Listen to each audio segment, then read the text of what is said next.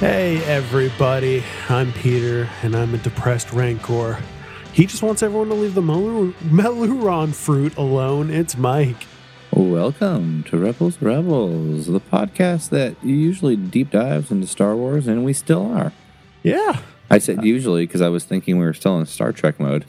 I was like, oh, I oh no, wait, we're in Star Wars mode, which I is know. I kind of want to talk to you about the newest episode of Prodigy, but we are done with that limited series, so yeah, we'll just have to talk in our private life. Yeah, Yeah, Meiloorun is a weird word to say. Meiloorun fruit. Um, was there a Meiloorun fruit in this? There was there was a little Rebels Easter egg when the The when there was the car chase. He Yeah. he the I figured- I fi- mayor's man runs into a stall of Meiloorun fruit. yeah, I figure that Chase was littered with Easter eggs. I Oh, have yeah. not looked up Easter eggs, but I was just like, you know, I figured it was. Well, let's let's chat about this flipping episode. Let's do it. And I think we Excuse are me. probably going to get into some not fun stuff and some fun stuff. So Yeah, which one do you both. want to start with, Mike? Um, but let's let's. Well, I mean, because you've prefaced that, usually you ask me. I'm going to ask you, Peter. What were you, what was your impression of this episode? Because you process I things. say- front. So, how do you feel? Yes, I will say overall, Okay. I am fine with this episode. It feels like a Bridger episode a little bit, which was if, if, just if you're fine. just Can you give me joining us. some emotion, Peter. Oh, yeah. Anything? Oh, come on. I'm doing my mic impression. I know. I'm just kidding. Um, we've talked about this if you're new and just checking out our Boba Fett thing. We uh, they're bridge episodes, which we started to calling Bridger episodes after Ezra Bridger. That kind of were just, you know, they they kind of don't move the for- story forward that much for me. And that's kind of how I felt like this. Um, I will say I was pretty excited, and I think this is a good thing about how I'm feeling about the series overall. When I first looked at the runtime of this episode, I was kind of disappointed that it was shorter than last week. So I was like, "Oh man, I'm gonna get less Book of Boba Fett," which is not where I thought I would be before this series started. Um, that being said, there's a lot of controversy around this episode that I think we'll get into. That's maybe kind of some of the the f- not fun stuff. But overall, I thought it was fine. It was, it did, it, I don't know. There's some interesting things. There's some confusing things. It was just kind of like a, like a, okay, that happened. Wonder what's happening next. How Yeah. about you, Mike? Yeah. Um yeah, it was just it was it was a pretty 50-50 split this episode. Maybe maybe teetering a little further towards um I wouldn't say I didn't enjoy it, just towards like this is a little too silly. It's it kind of or better, it's it's kind of taking a backward step. Um and it's almost doing the things that was worrying me about the show, which are which we'll get into. Um, but there's still, uh, I don't know. I guess there's, I, I guess there's still hope that this turns out fine. Um, Yeah, I feel like yeah, we're beating around dig- it a yeah, little bit. Let's let's get into the things that you were worried about. I'm interested in what you just said that there were things that you were maybe a little bit worried about that it's teetering there. So so what what specifically are you talking about? I think some of it's it's getting a little cheesy. Um, I mean, we'll just we'll just jump into the the stuff that doesn't work for me, um, which is the gang of teenagers.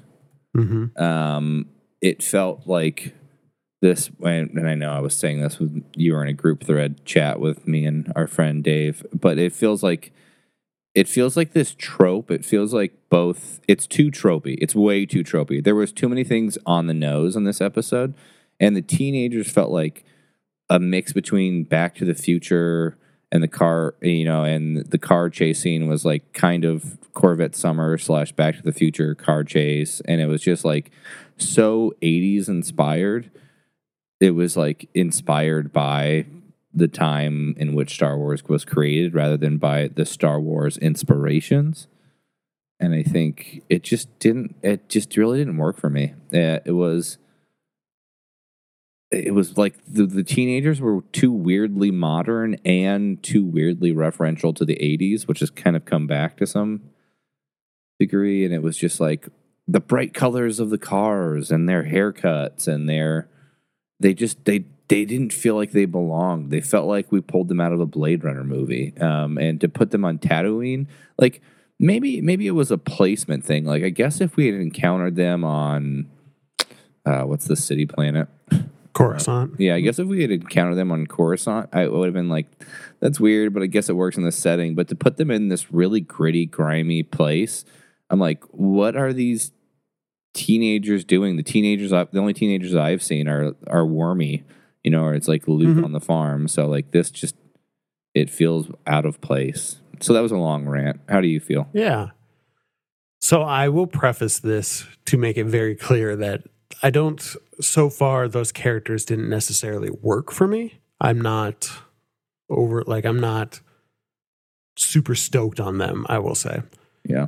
That being said, I watched the episode and I wrote a note that I will share with you in a second, but then later heard about all the controversy around it and I was pretty shocked. Um, because I've, I've been trying to not get in the general discourse before I process my feelings about this episode, but I was just getting headlines about like actors from Book of Boba Fett.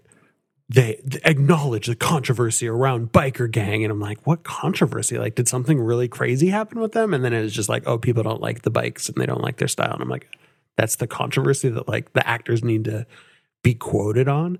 Um, that seemed really odd to me, and so the interesting thing is, I could see the 80s influence that you're saying. That is not how I saw it at all. I saw it as a 50s influence. And the note that I wrote is I doubt very much that George Lucas is watching, but if he did, nothing would make him hornier than these bright ro- hot rod bikes. Like it felt super George Lucas to me. And I Yeah. think the um the Coruscant thing you said is really really interesting because I think that's how I kind of processed it too. It didn't fit on Tatooine. And there's some headcanon I've kind of gotten through that I think would be interesting if it went this way, but I don't know if they ever will. Um, but it did feel like Coruscant. It felt like 50s, uh, American graffiti, George Lucas. Like that all felt within Star Wars, but not in Tatooine. And so if there's a reason they're on Tatooine like this, I think that might be interesting. So what I was kind of thinking about is you mentioned Wormy.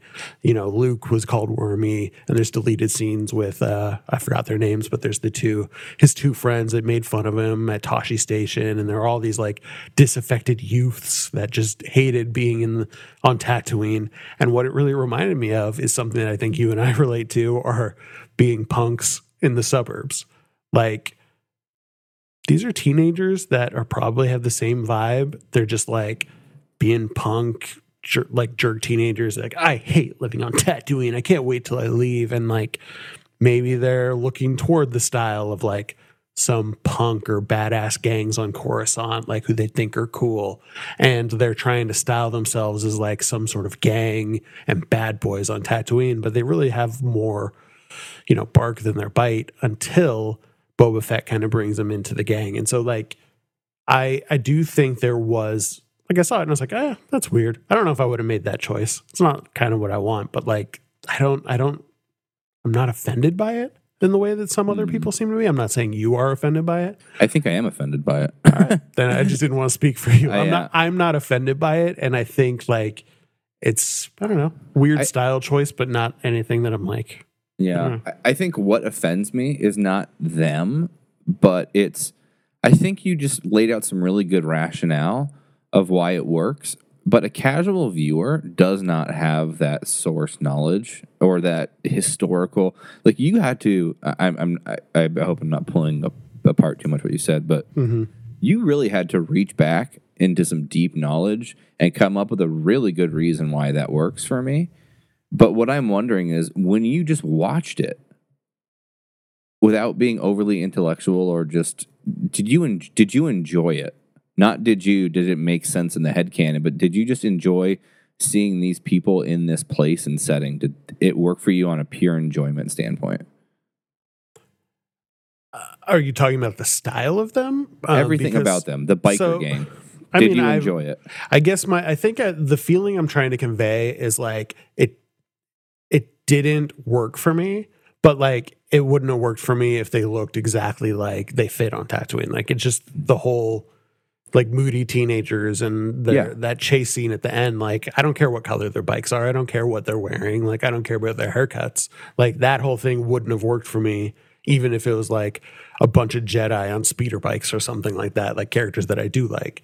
And so I think it just didn't work for me on its face. And I'm not necessarily focused on the style of them.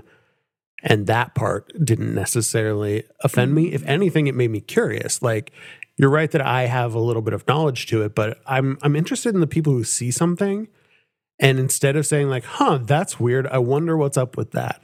They say like, "Huh, that's weird. That's not Star Wars." And like I'm not again not speaking for you, but I have seen that a lot in the discourse and I'm just like, I don't I don't know, just like let's see what it's about. Like this is a evolving story and I'm I'm I'm just a little bit interested in the people who have just made a judgment about it now cuz yeah, there is some deep knowledge behind there, but you know, two lines in the next episode could explain something cool about their backstory that kind of makes it all fall into place. Yeah, I, I mean, yeah, possibly.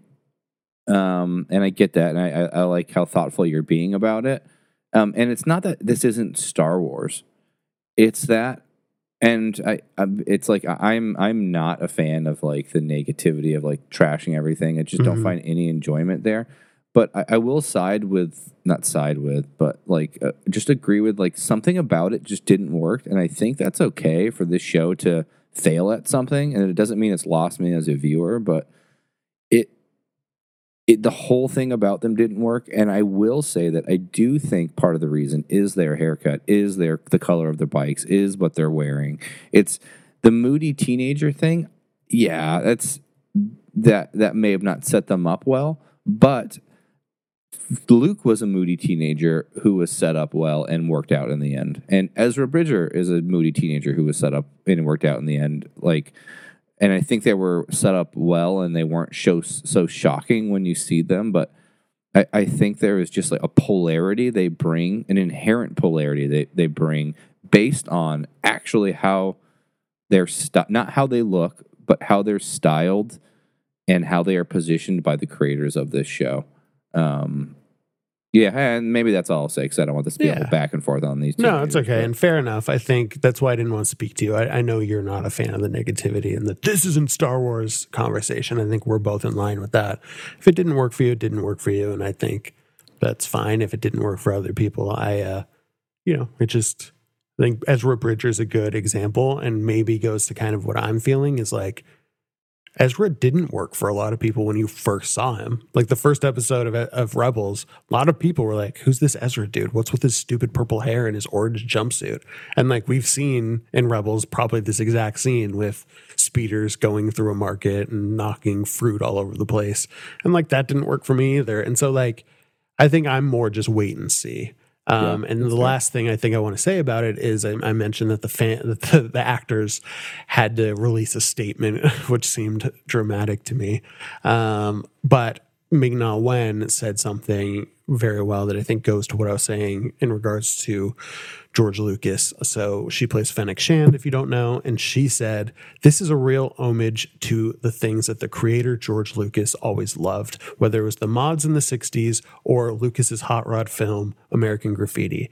At the time, and it lends itself to learning more about Tatooine. And so that's kind of how I got it. And I'm interested to see where it goes because, yeah, it could really be dumb, but the jury's out for me. Hmm. Okay, fair. Yeah, fair enough. Yeah. Um, and related to this, I, I mean, I don't think we have a lot of thoughts about it, but there's an even stupider controversy about these people. Have you heard about Zippergate? no, and I do you know what? I, I don't engage in news because it just like media, pop culture news, I just don't even engage. I just Yeah. This I just- one yeah. is so silly to me, and I think you'll find it funny. People are mad that they have zippers on their jacket because they're saying Ralph McQuarrie said that there shouldn't be zippers in Star Wars. I do remember that was a big thing. And we've even talked about that in the past on on Rebels, I believe.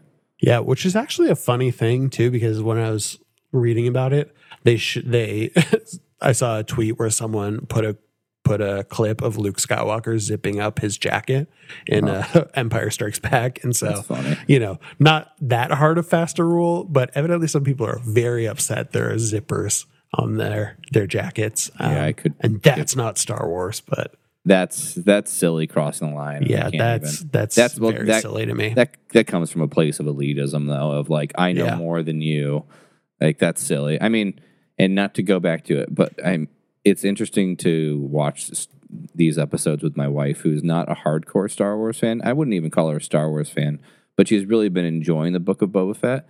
And this episode just kind of she she stopped watching at one point. She was just like i'm not interested.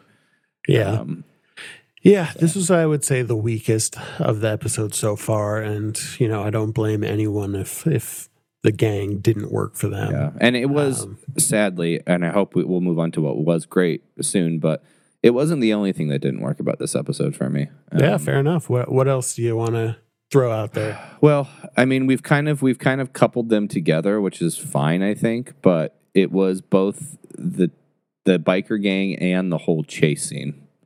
Yeah. Um, the whole chase scene was kind of.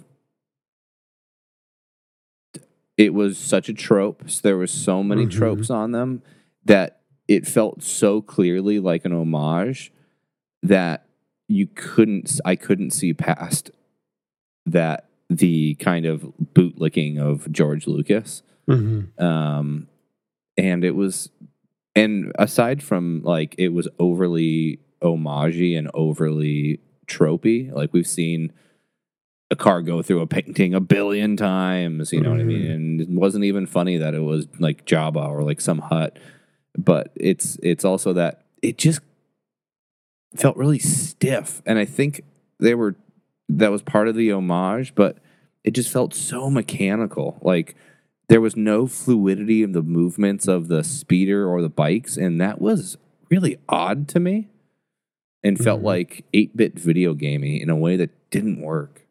Yeah, I have a I have an Easter egg having to do with that painting that the person goes through that you're gonna hate.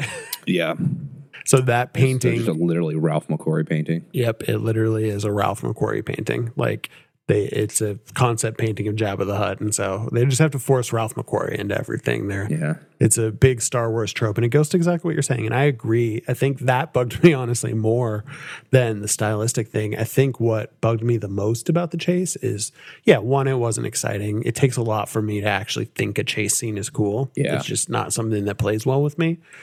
Um, and we've seen it, like you said, and it it felt very Indiana Jones, very cartoony.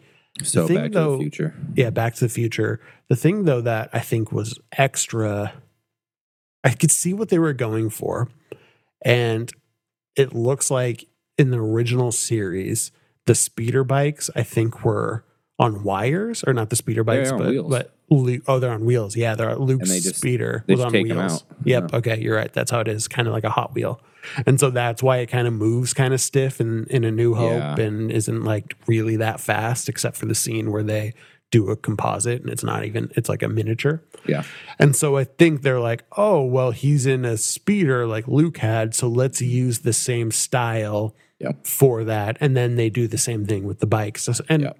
Which so I it's knew. I knew tr- was happening. Exactly. They're trying to like recapture this quote unquote magic from A New Hope, but it just comes off as slow, Yeah. boring, stiff, like you said. Like it was a very slow speed chase. At any point, mm. I was like, why don't they just get off the bike and like run beside it? Like it just mm. seemed, yeah, not exciting. And I think it just didn't, it that didn't work for me at all.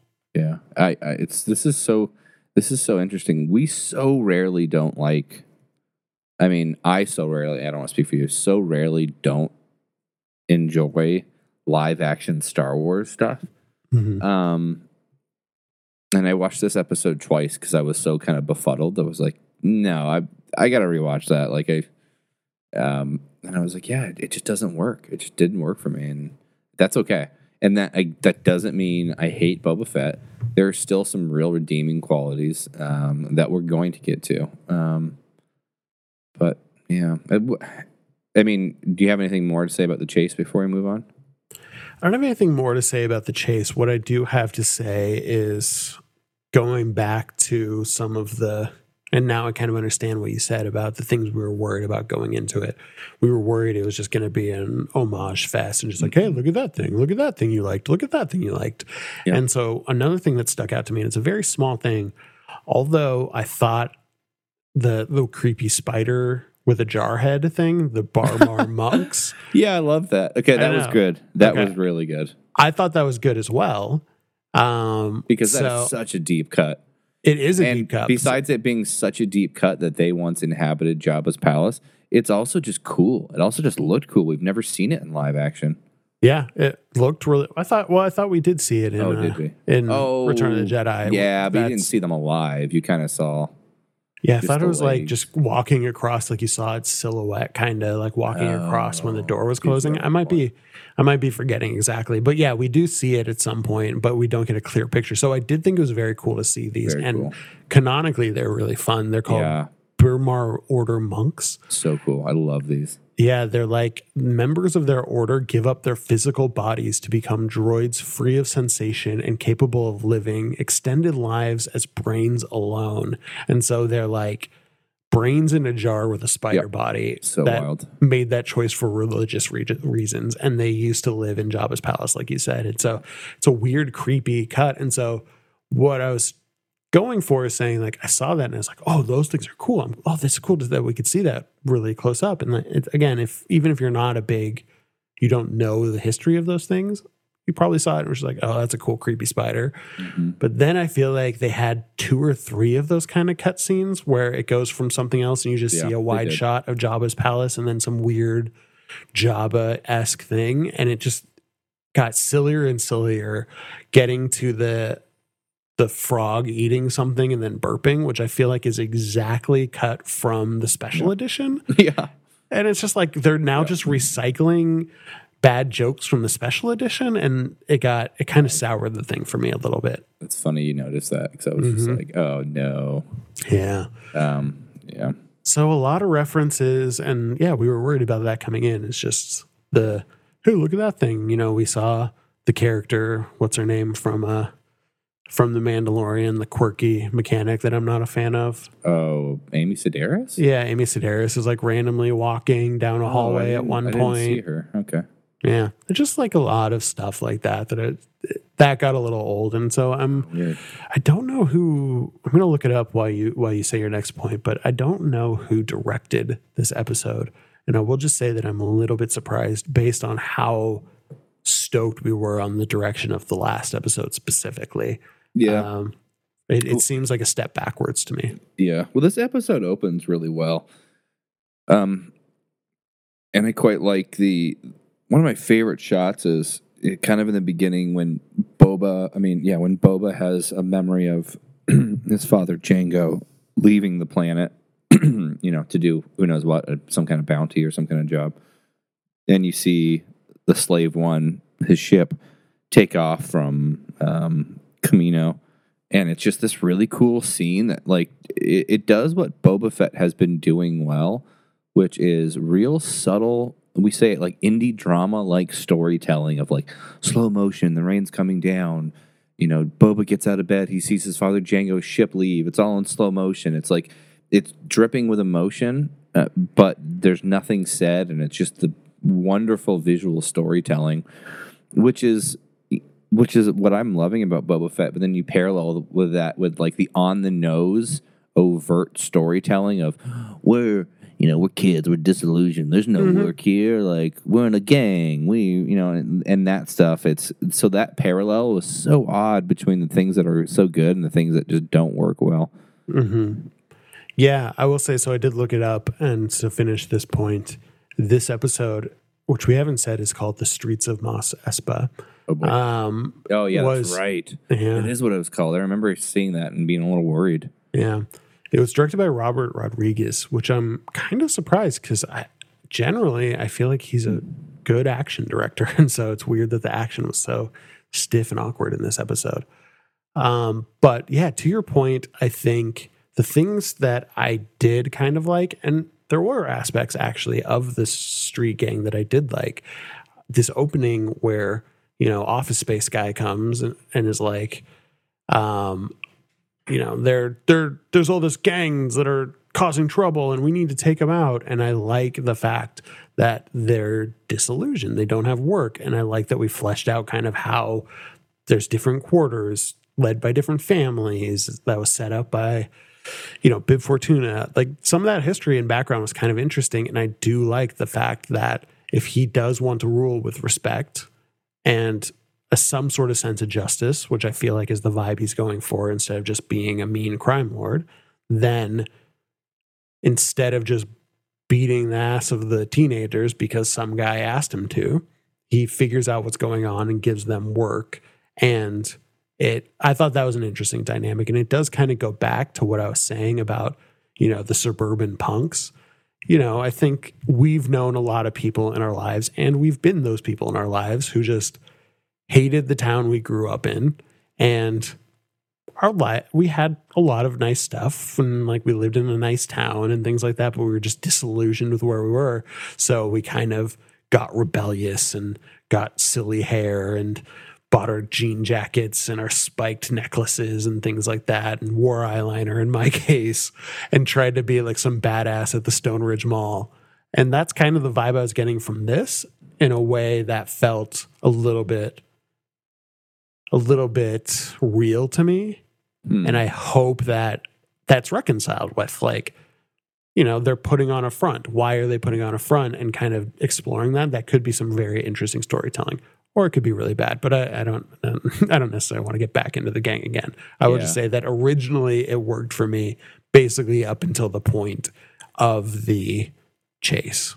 Yeah, that's interesting. I see that's it's interesting that works for you for those like kind of reasons that you can identify with because I feel like and I've said this before, Star Wars is so much more of an escapism for me that Mm. being able to identify with a character on the nose like that of like, oh, I've you know, I, I, you can high level identify with characters and kind of underlying emotions identify with them, but to be able to identify with a character in Star Wars, to be able to be like, oh yeah, they're like a mall rat who is like, you know, Mhm. uh, that is like an identification altitude I don't want to fly at.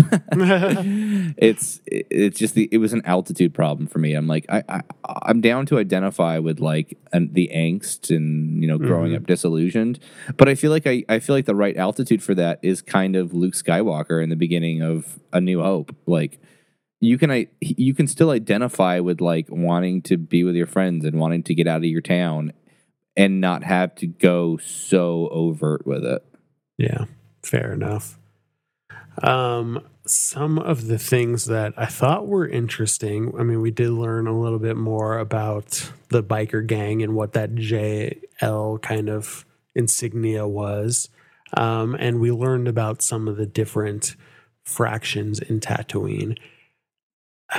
I'm maybe I am a little bit more sour on this episode than I originally thought because Yeah, I'm I hope I'm not, back. I hope I'm not turning you there. but- No, no, no. It's okay. Like it's. I didn't. Yeah. I, I'm maybe I'm still parsing my feelings. I think something else that was a little awkward for me is we really wanted to see more of this palace intrigue and warring kind of crime families and learn about that. And I feel like the the Hutt thing being a fake out was handled a little awkwardly as well. Um, Uh, yeah. just the fact that they showed up and they seemed to be such a big, scary kind of, I don't know, just like something to be dealt with. And then they're just like, "Oh, never mind, psych, we were wrong. Here's Yeah. a here's a rancor. like, yeah, well, they're they're noticing, yeah, the whole thing of like, oh, actually, a bigger, badder thing is going on, so we're out. yeah.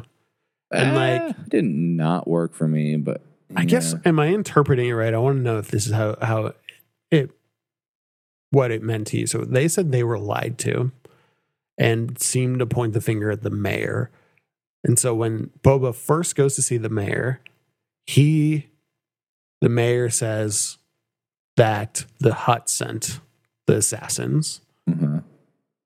and the Hutts come and make a big show so it looks like they're the big bads and then the assassination attempt happens with Black Krrsantan. Oh, the best character. Yeah, I thought that was actually pretty fun, and it was kind of cool to see it like a Wookiee actually do some badass stuff because, you know, Chewbacca is very scary, but we don't actually we see a lot of threats from Chewbacca, but we don't see a lot from him, and so this kind of thing was kind of fun to see. Um, and I thought it was kind of a nice thing, like a prisoner exchange. You kind of trap him. I thought that was all handled pretty well.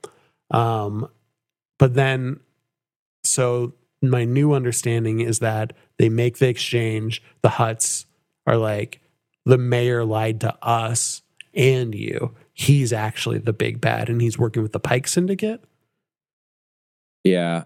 Or yeah, or it's hard to believe that the mayor is the big bad. It seems like they were alluding to a big bad behind him, and the Yeah. mayor got scared and was like, "Okay, I'm um, tell me what you want me to do. I'll I'll come home," kind of thing. And Okay. they're gonna he's gonna be a pup. He's like their puppet. I don't Yeah, think the mayor enough. is the big bad. I think it's just simply like uh, we're gonna find out who that big bad is. You know, it's it. You know, I think I don't know. I'm still I still think it's could be likely it's Qi'ra. Um, hmm Yeah, I agree with you. I think I'm just the flashbacks are kind of confusing too because the They Nikto gang, the speeder bike gang with the JL logo, are the ones that Yeah. killed the Raiders, and the Pike sent Boba Fett after that gang, and so it's a little sloppy.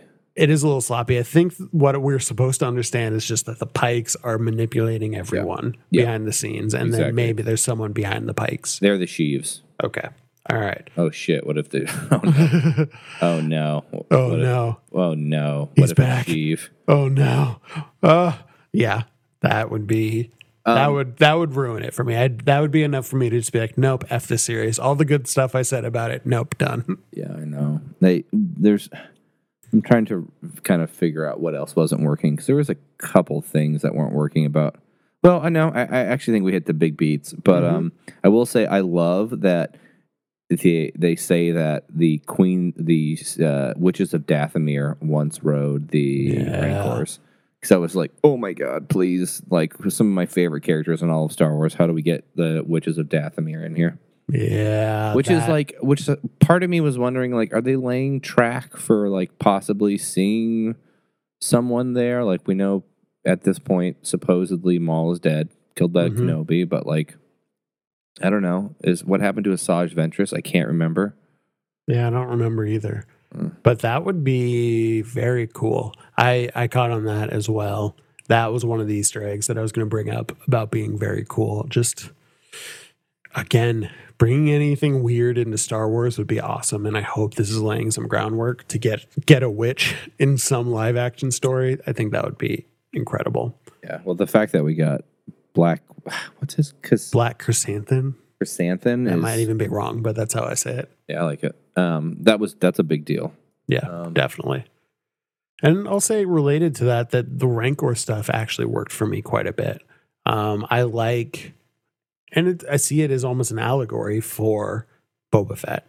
You know, I like this idea. It's like, oh, they're raised to be fighters, and people just think they're mindless, murderous creatures, but they're actually really sweet, and they can be very loving if they're raised in a certain way and we see that you know there's all this time even me i'm looking at it and it says danny trejo which is always Yeah. fun ca- casting says like they will imprint on the first person they see and so in my mind i'm like well there's two people in there what happens if Yeah. he imprints on boba and then just eats danny trejo like that's what that monster would do because I have some of that bias from the movies and things like that. And so they're fleshing out, just like they did with the Tusken Raiders, and I think how they're trying to do with Boba Fett, they're fleshing out a more nuanced view of these quote unquote bad guys. And I thought that was that was nice and that that pulled at me and made my heart hurt that that poor little Rancor was so sad. yeah And I well- hope he's I hope he's treated well. Yeah, I, I know we both read the uh, from a certain point of view, but we have Yeah. a rank. We have the story of the whatever. What's the original Rancor keeper's name? Um, Malakili. yeah, Malakili. We we get his story. Yeah. Um, and you know, it's so supposedly there are more. You know, pretty much what Danny Trey like what he said is exactly what we kind of got from that movie or that Yeah. book. Totally. And then I also like the uh the last note of that scene with the with the Rancor and the Hutts is when he releases Black Chrysanthemum. I do like that he can relate to him on the level of a bounty hunter. He's almost been, it's almost been scorned for being a bounty hunter. Be like, you're not a crime lord. You're you're just some bounty hunter. But I do like that he's like, you can see an understanding when he releases him, where he's like, hey, take it as an ex bounty hunter. Don't he calls them like scug bags or something like that. Yeah. Don't work for scug bags or whatever. And he gets an understanding on a professional level that I thought was kind of fun and cool. Um, so I thought that was a nice piece of writing there. Yeah, I think so too. Yeah, I do want to bring up a question that I I I raised last episode because I didn't have, have an answer, and I kind of read it a little bit about just what the whole Hutt's whole deal is canonically, why Oh, people yeah. are scared of them, and I th- I found some interesting stuff. I don't know if you have any opening thoughts about how you feel about the Hutts in general and their whole organization and vibe. No, you I- more more questions than than thoughts. So go for it.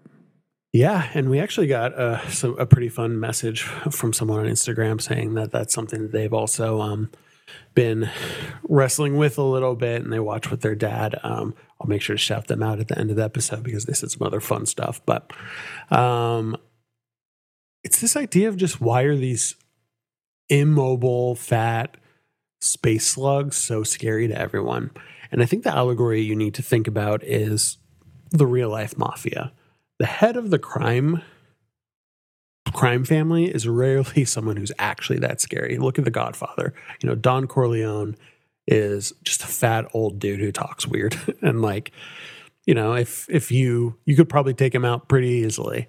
Um, but the thing about the Hutts is that they live extremely long, which I didn't know. And so I guess when they're young, they are actually pretty mobile and they're pretty strong. They're also notoriously hard to kill. So you, you have to take them out with a bunch of uh, blaster bolts to even get through their thick hide. And so they're hard to kill and they're pretty fearsome when they're young, but they very quickly grow to be pretty immobile and have to be carried around and things like that.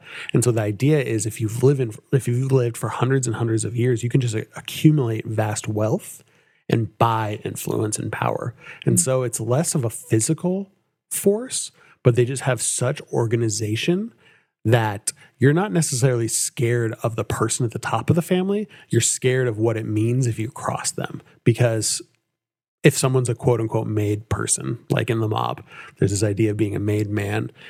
That means if anything bad happens to you, then the entire family is coming after you. And the Hutts have essentially been able to do that to a scale where I didn't know this, but Hutt space is completely out of any Republic control or Empire control. They're completely independent because both, they're the one force in the galaxy that the Republic and the Empire can't control because you cross one Hutt. And that's why I think uh, Boba in the beginning said, well, we need permission to take them out.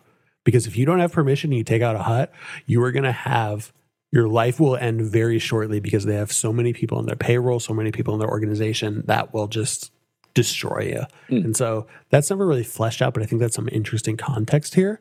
And I do think that fleshes out a little bit about kind of makes me appreciate how Boba almost dodged a bullet. You know, when the Hutts say, Oh, we made a mistake, we're going back.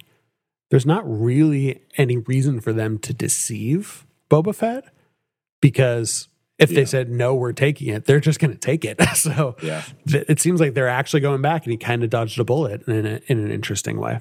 Yeah, I don't. Yeah, I've I never read that as like a dual deception. like, Yeah. it's, it's going to be a switch and bait moment. I, I I think I think we were at the point of um, uh, kind of deception fatigue, and if we do any more, it's it, it- Mhm. the story is going to lose credibility. You know, I think we've Yeah. done. There's too much double cross. I mean, the the right enough double crossing, I'll say, has gone on. And if Mhm. any more go- goes on, then you're just going to lose the viewer's trust because everyone, you're like, well, I don't know. They could be telling the truth. Like, there has to be some truth. Only so often can your characters lie before they are no longer a reliable, you know, mouthpiece in your in your tale. Yep, absolutely. Um, a couple other Easter eggs I saw just to shout out before we um, before I close out because I don't have a lot of other thoughts about the actual episode. Is the Pikes arrive on a Starliner and they say um, that it is a Star Cruiser. So this is a tie to the Galactic Star Cruiser, which is the new Disney hotel that is being built. Uh, Again, not stoked on for how, that. for how much a night? It's insane. And there's actually a lot of controversy with that because tons of people are canceling their reservations based on how much it cost. And they've released some footage, and evidently they are not meeting the quality standards that they originally said they would. So people aren't feeling like they're getting their money's worth for that Galactic Star Cruiser experience. Um, but yeah, I think it's for a family of four for two nights. It's something like eight thousand dollars, and that's not including like plane plane tickets and stuff yeah, like that. that's silly. Yeah. So um, this was yeah, this was a tie-in to that. Um, Oh no. also, the we we were we didn't mention it, but we were in Mos Eisley this time. Yeah. We've been doing a lot of uh, stuff in Mos Espa. So this is the original Tatooine city. That and that's why we saw Amy Sedaris' character. That's where she lives in The Mandalorian. We've seen it a couple times.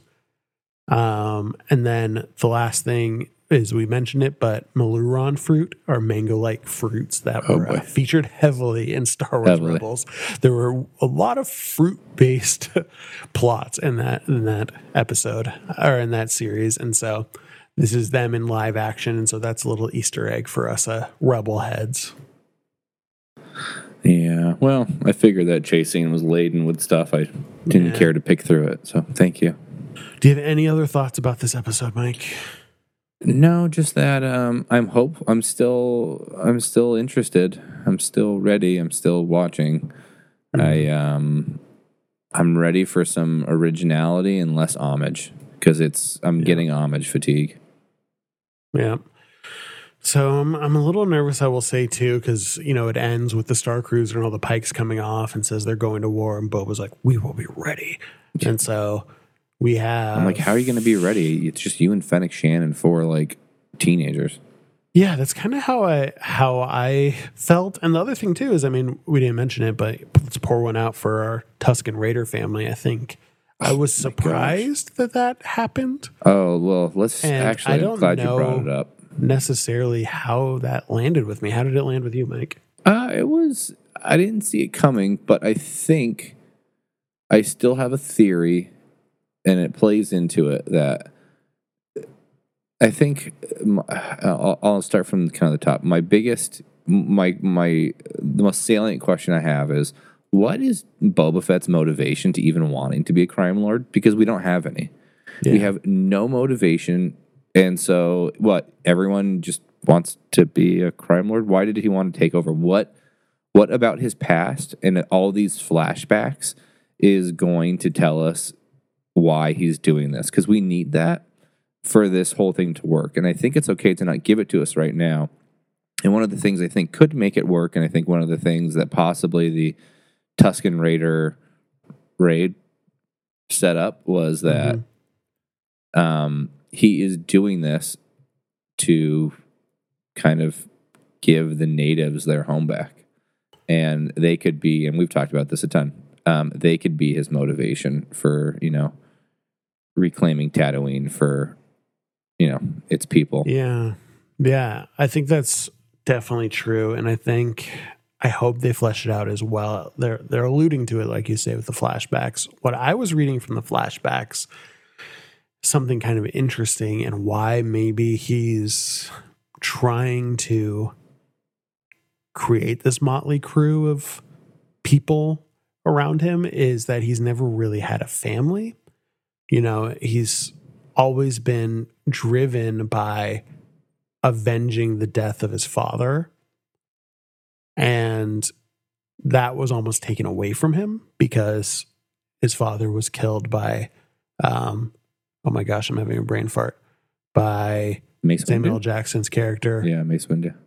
Um, I forgot his name. Mace Windu. Yes, Mace Windu. Thank you. Was Mace Windu was killed by Sheev, and so he never really got the revenge he wanted that we saw in Clone Wars. He was trying to get. He tried to assassinate Mace Windu a bunch of times, and so once that's kind of done, and I don't know, he kind of is unceremoniously discarded in a rancor or in a sarlacc mouth. Maybe he's in his old age just being like, how do I kind of create the family I want to be a part of? And he's being, I don't know, he's hanging out with Ming Na Wen and Fennec Shand and trying to take these youngsters under his wing. And.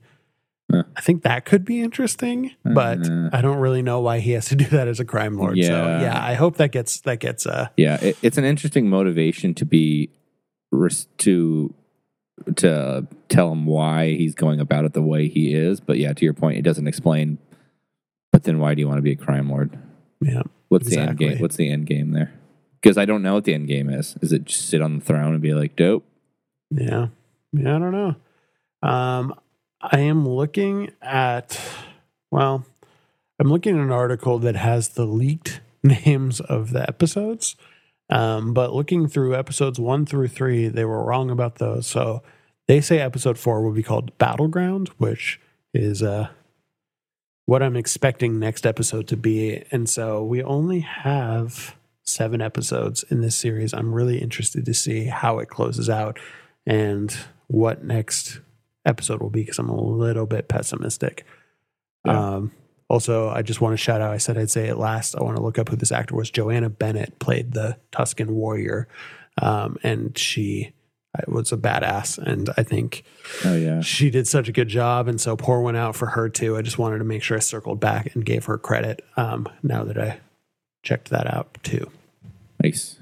Do you have any other Book of Boba Fett thoughts, Mike? That's about it. That's about it. Put a bow on it. Yeah. Put a Boba Fett on it. It's a little bit cooler on this one, and I am waiting to see. Um, before we go out, I did want to shout out who I talked about. Debbie Discord um, messaged us on Instagram saying that they were talking about they were trying to consider the Hutt problem as well and have been listening to our book of Boba Fett talk and thought that was something pretty fun that we brought up. And so thank you for reaching out. It was really nice. Um, she's also been watching Star Star Trek Prodigy and Lower Decks after we talked about nice. it, which makes me so happy. And she is super into Lower Decks and likes Prodigy quite as quite a bit as well. So Sweet. thank you so much for letting us know. That's very cool. And thanks for listening. Yes, thank you. And you can find us on Instagram or Twitter where you can have conversations with us at Rebels Rebels Pod. Um, and you can always email the show with questions, comments, or to get involved at Rebels Rebels Pod at gmail.com. Yep. I don't really have. I'm just gonna say, let's let's do better, of Boba. Let's see. Yeah. I'm excited. I'm I'm gonna be optimistic. We know you can be great, and I really enjoyed the first couple, and so I'm hoping we're getting back to that. Yeah, we, we can do it. Yeah. All right, everyone. Bye. Ciao for now.